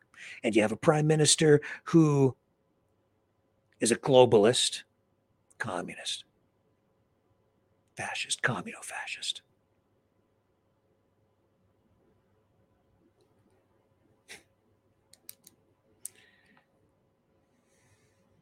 it's disgusting what they've done we had I mean, they talk about the United States as being the, the bright, shining city on a hill. That was Canada too. That's why people wanted to come here. Opportunity, not equity. People don't even understand what that word means. And they throw it around carelessly. Equity means the accumulated value added to you, your net worth. And if you're a, an occupier, a colonialist, your net worth isn't yours because the equity that you have built up in your home and your possess any of your property isn't yours. When they're using the word equity, it's an assault on your property rights. Even libertarians that I speak to don't seem to understand that. They haven't been able to dig down deep enough philosophically, ideologically, logically, or even on a level of simple common sense to understand that when they're using that word equity, it means they're coming for your stuff. Whatever it is you have, because you're privileged if you live among the privileged class, that being the occupiers and the colonialists. Coming for you and your stuff. Reparations. Do you think my dad slugging those pop cases and driving that truck, living in a tiny house, raising a family on a meager wage, one income, was he privileged? Was he privileged going to school in a one room schoolhouse? No college, no university. Was my mom privileged? Her dad died when she was really young, brain tumor. My grandfather never met him. And they struggled after that, even though he was quite successful as a businessman, not too far from where I live today but they lost it because he passed away. Was she privileged? And he struggled to get what he had. My grandfather did.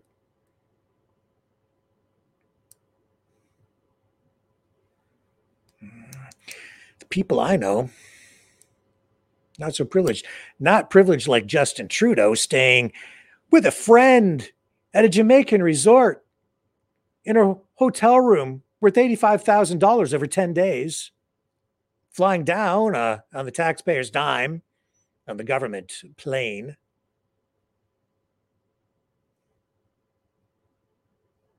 That's privilege. I've seen his Mercedes Benz, the old collectible Mercedes Benz that his dad had before him. Do you know what that thing is worth?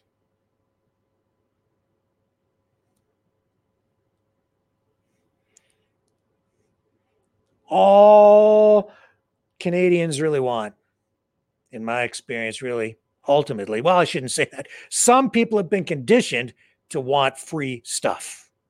That is a big part of the problem. They don't really want to work, they'd really just rather have free stuff. And that includes Canadians from a variety of walks of life. However, when given the opportunity to choose between just free stuff and opportunity, I think most Canadians will would choose if given a proper choice, would choose opportunity. Because opportunity can lead to things that are much greater, much more affluence, much better standard of living, a much better future for your children than living hand to mouth on government handouts.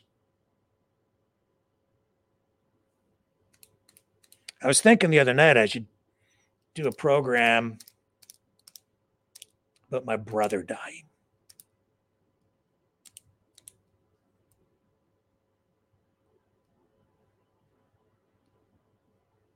No privilege there, man.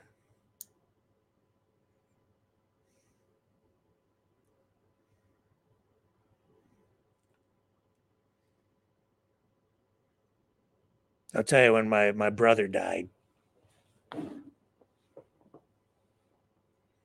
Everything changed.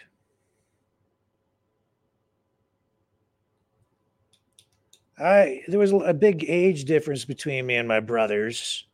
I have two brothers. Had my one brother.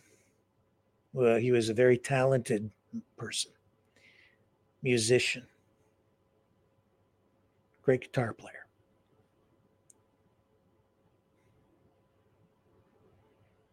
That's what he wanted to be, really. And he was very good.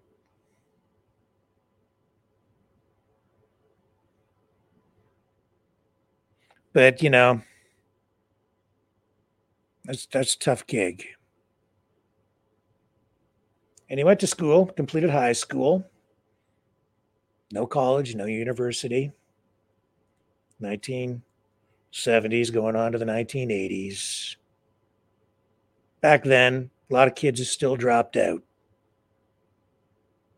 He finished high school. But still, you know, he struggled.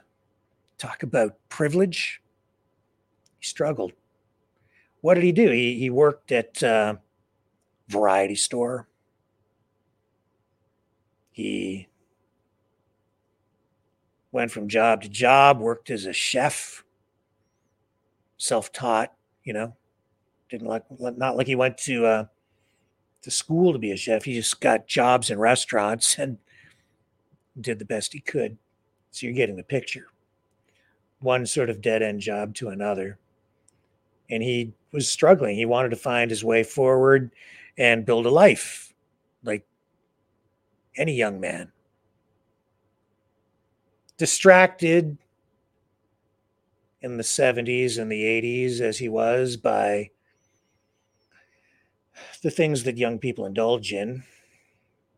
I learned a lot from watching my brothers make mistakes. Because I was so much younger than them, it made a really big impression on me because I looked up to them so much, especially my oldest brother, quite a bit older than me. But my my middle brother, he like young men of his age in that time looked looked for a way forward. And you know he um, found himself a a woman who he loved and wanted to make a life with her. And a sign of the times she already had a child.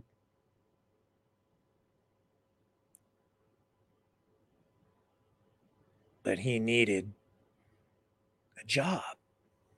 What was he going to do? So he tried a variety of things. He even went to work in construction, just like my dad did when he was young. And it didn't seem to suit him. I mean, he was a guitar player. He was out there running a jackhammer, trying. Nothing seemed to work for him. Nothing seemed to work for him. Just couldn't find his balance, you know? And then one day he said he was going to go up north. And so off he went up to uh, Elliott Lake and then to a small town called, called Blind River, Northern Ontario. I thought he was crazy for doing it. To this day, I, it's just not my thing, right? I just wouldn't go and work up in, in a place like that. It's just not for me. Um, but he got a job in a mine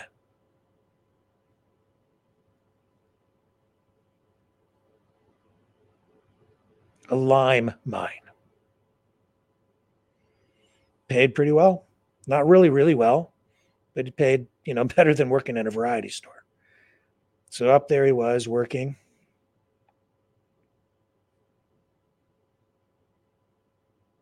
And uh, he was up there for, oh, maybe a year and a half, maybe two years. Went up to visit him a couple of times didn't seem to me like he was doing that well because just didn't seem to be, didn't seem to be making that much money. And he was living in kind of a rundown place. And he'd bought this old 1975 Plymouth Fury two door. Those cars back then rusted out faster than you could pay them off new. He bought it used, and the transmission was already pretty much shot.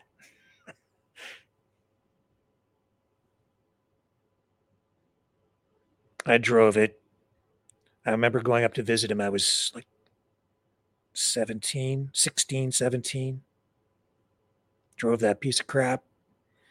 Rusted out. Crappy transmission, slipping, slipping, slipping. And he was so proud of that car because he bought it himself.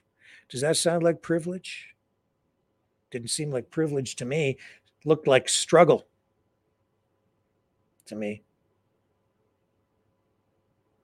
Time went on, not too much more time. I was off to college. Also doing some night courses at university and working the night shift at a gas station at the same time to help raise enough money so I could go to school. I was exhausted, but it was summer. I was still doing the night shift at the gas stations. I kind of liked that job. But I was at home sleeping. I'd only been home for a little while, sleeping during the day because I was working at night. Never got my sleep pattern back after working there. Even today, messed me up. And the phone rang. I was 19. Nobody else at the house, still living with my parents. I got the call.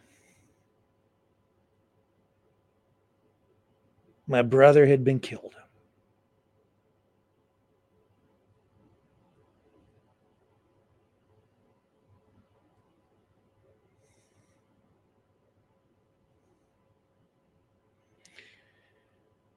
Working at the mine, giant equipment, you know, it was like a big front end loader.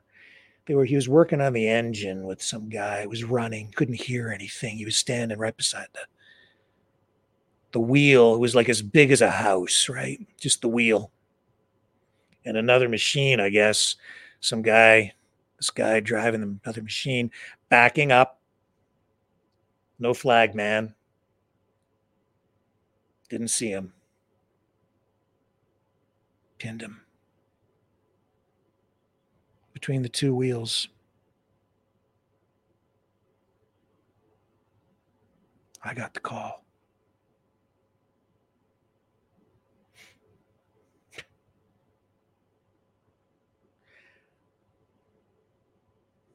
I had to go tell my mom.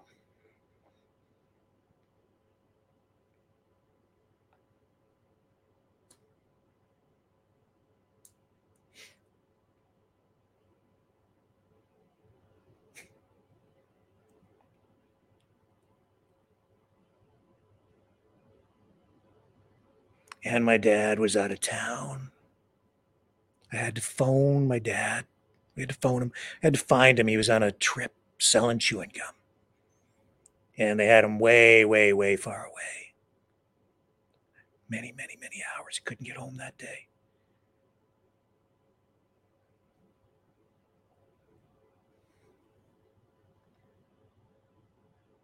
Does that sound like privilege?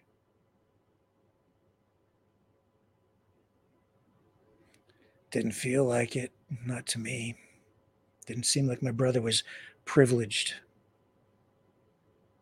And I thought, you know, I think back on that, and, and I, I, I know so many people have lost their lives in industrial accidents. And I call for limited government, right? Um, and I still do. But, you know, the, the regulations were different then the rules. Talk about my dad sliding down the girders. He could have been killed.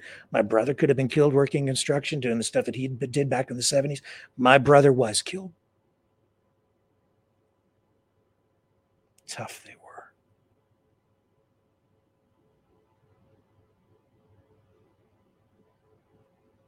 Privileged they were not. If anyone was privileged, it was me. I came along last. When my dad was a little more established, had worked hard for what he had. My mom also had a job. Things were better. We had a little bit more.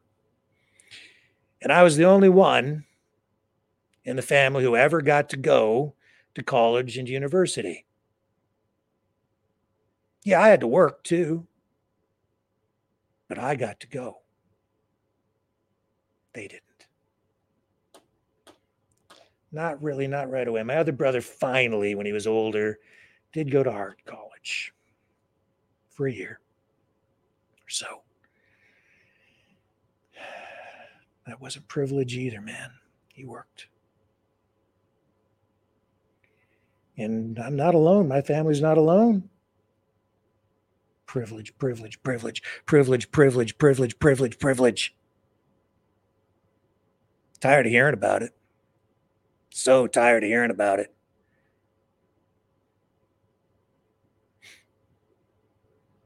Occupier, I'm yeah, I'm occupying my house.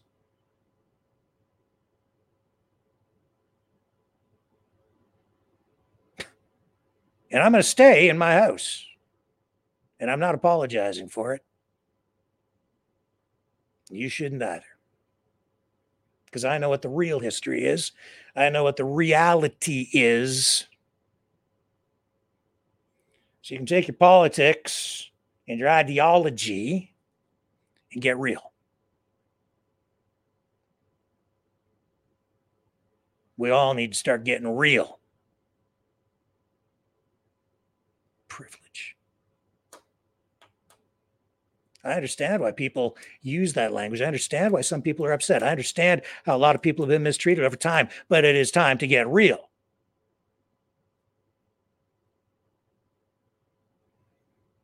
Quit pointing the finger. Quit trying to take other people's stuff. No, that's not the answer.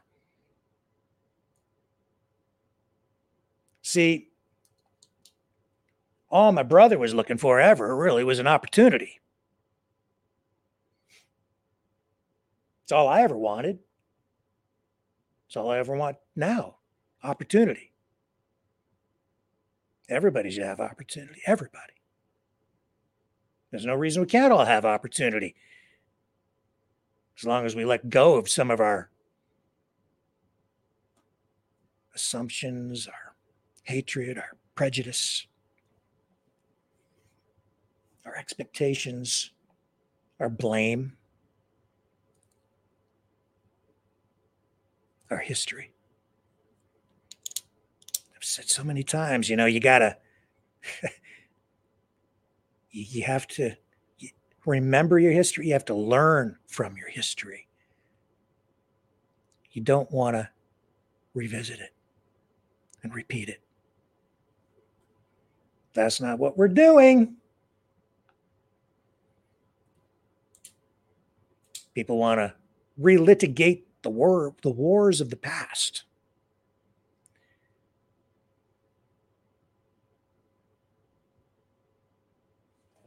My brother died just trying to live.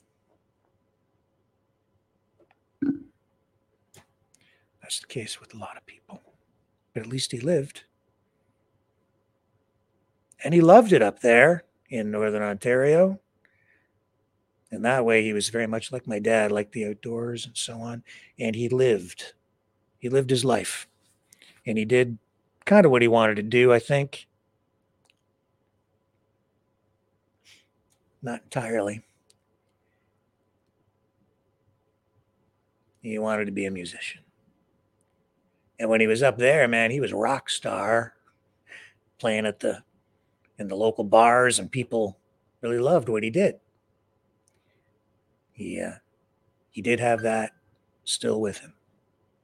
And when he did die, his boss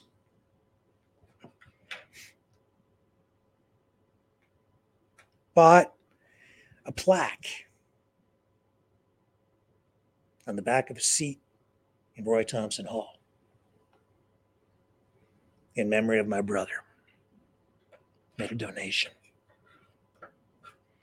So he lives that way.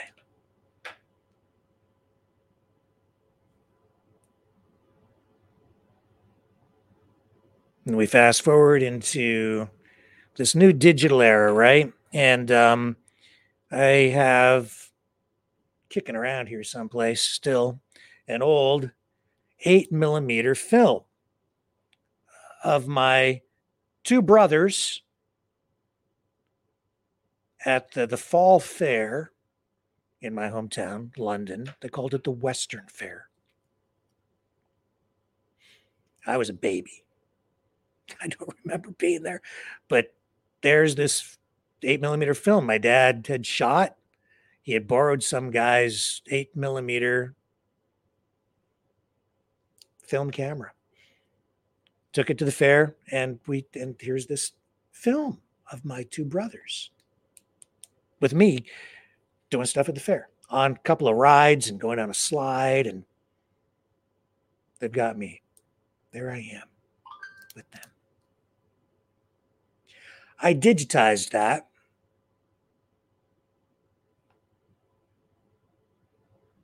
And uh, I put it up on YouTube.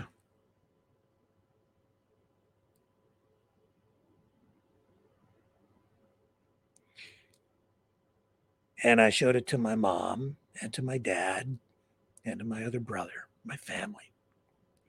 And there it was. It was like archived family memory from way back in the 1960s.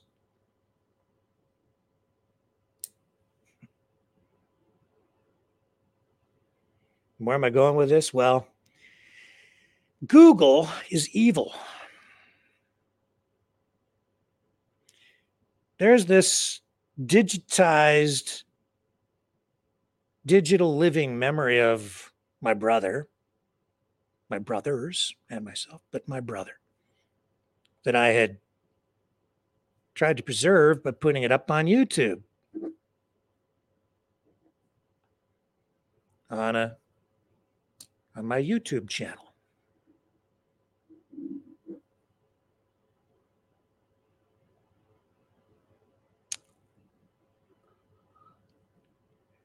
Google doesn't like me too much because they don't understand me. They don't understand the politics. You've got a bunch of young people, honestly, who are very confused, deciding what's right, what's wrong, what's to be censored, and what isn't. So a while back, that YouTube channel was taken down. Google killed my brother for a second time. At least they tried to.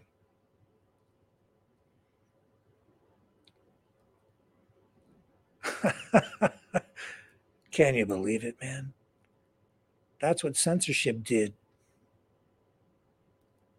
Those bastards deleted the channel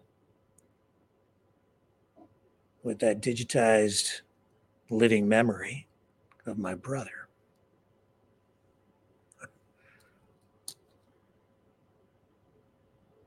How many other families have lost memories?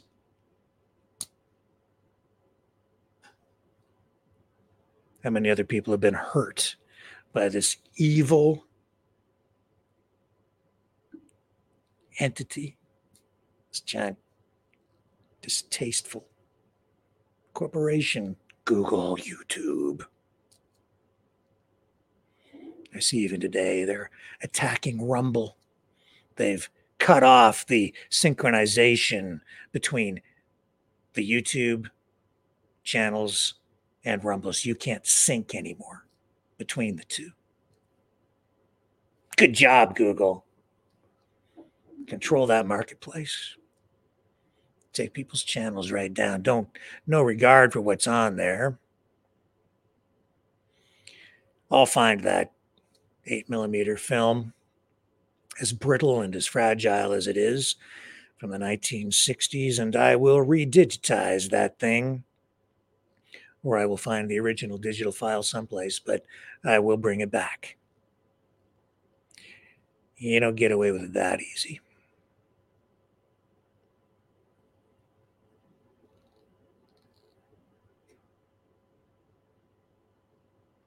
When my brother died, everything changed.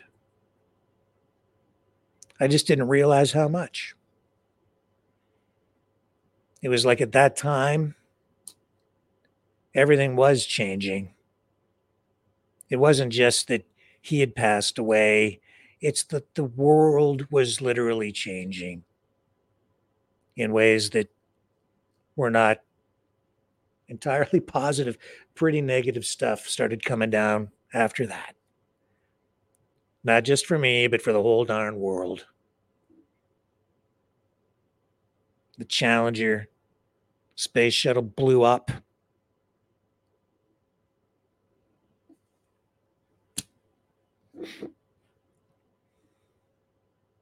We'd already come through Watergate and the Iran hostage crisis. We got Reagan. Seemed to be optimism there, but you got the Iran Contra affair. You got uh, Clinton. Had incompetent prime ministers,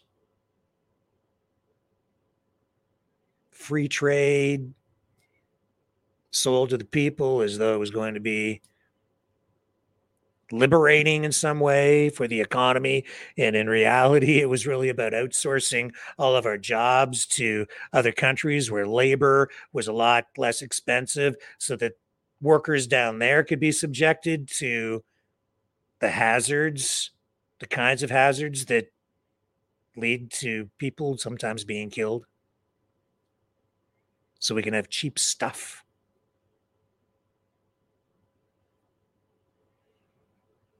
And I'm all about free markets, right? But here I am talking about the need for safety protocols, some rules. What I'm really talking about is a level, even playing field for all people.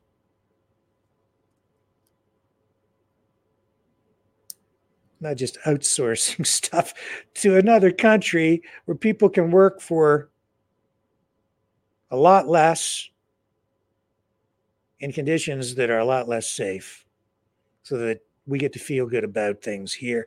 I'm out walking around today and I'm thinking to myself, what a bizarre existence I have.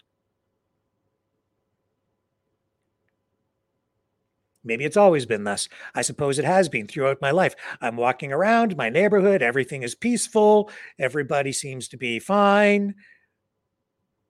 It's just uh, it's a nice walk with my dog out in the snow, around the streets. I'm not in any danger that I can see. Uh, and I'm thinking about coming back here, talking about Pakistan launching missiles into Iran in response to Iran launching missiles against Pakistan, about the Israelis and Gaza and thousands of people being killed. And then I go out and it's like everything's fine.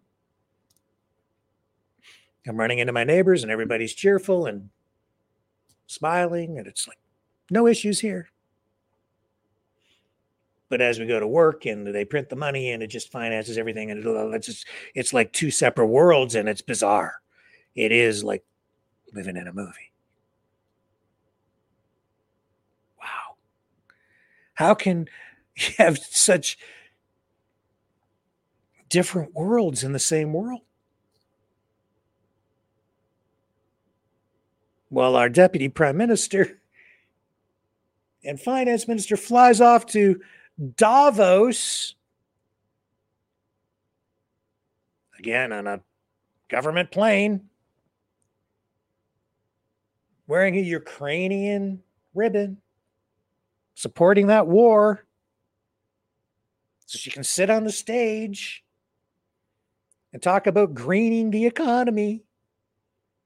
Well, the electric cars won't start.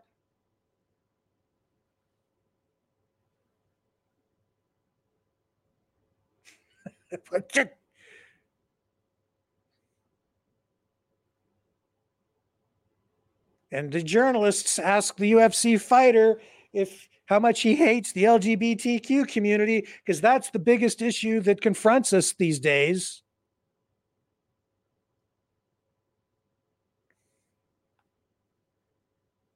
Really?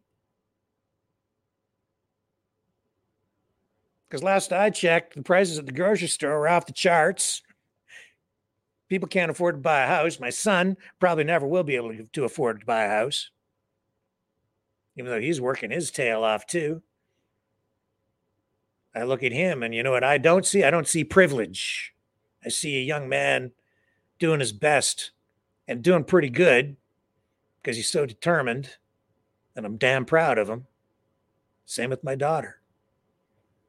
Living up in Toronto where things are so expensive, it blows my mind. I don't know how she survives, and yet she has carved out some sort of an existence up there with her new husband from nothing because it sure wasn't my doing. Not like I was handing her money.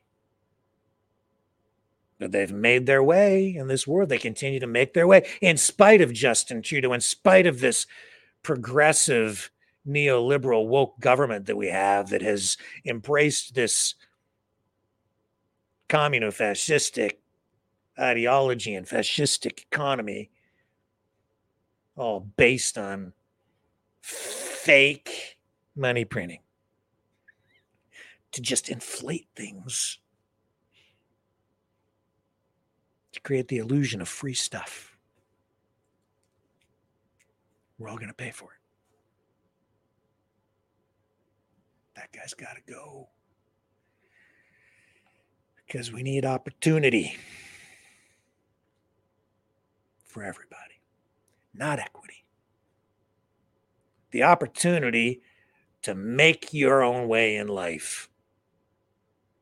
A place you can call home, where you can hang your hat, where you can build a life for yourself and for your family, for your kids, a future where their future can be better than the future that your parents created for you, for me. A better country, a better place to live. It all comes down to opportunity. to earn, to build, to grow.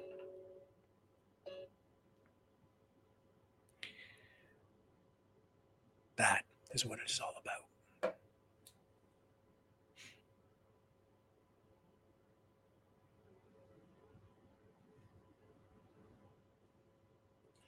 And Leo tonight, you know, I think he's right. I think we're we've turned turned the corner.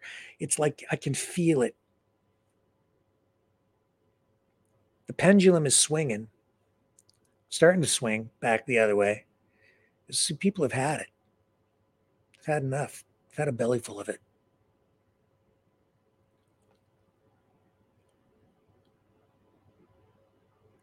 It's not going to be easy. The other side's not going to give up. Not that easy.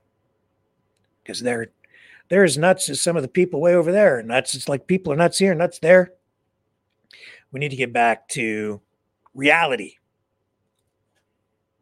Start building, growing. It's just that simple, man. But maybe I'm naive. Hope not. Because I'll tell you, I miss the before times. I've said it before saying it again. I don't care what Justin Trudeau says when he and his neoliberal woke crowd say that the past that I knew never really existed. Yes, it did. Yes, it did. And it was beautiful. And it was there for everybody. If only they would embrace it.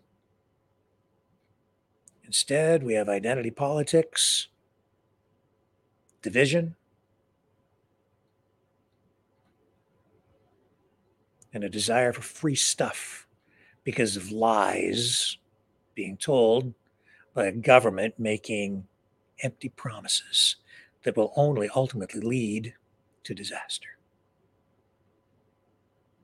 I miss my country.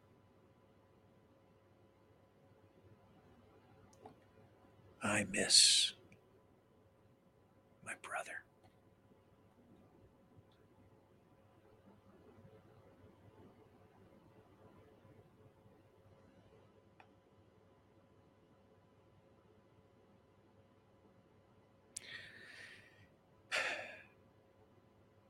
Love you guys. See you tomorrow night.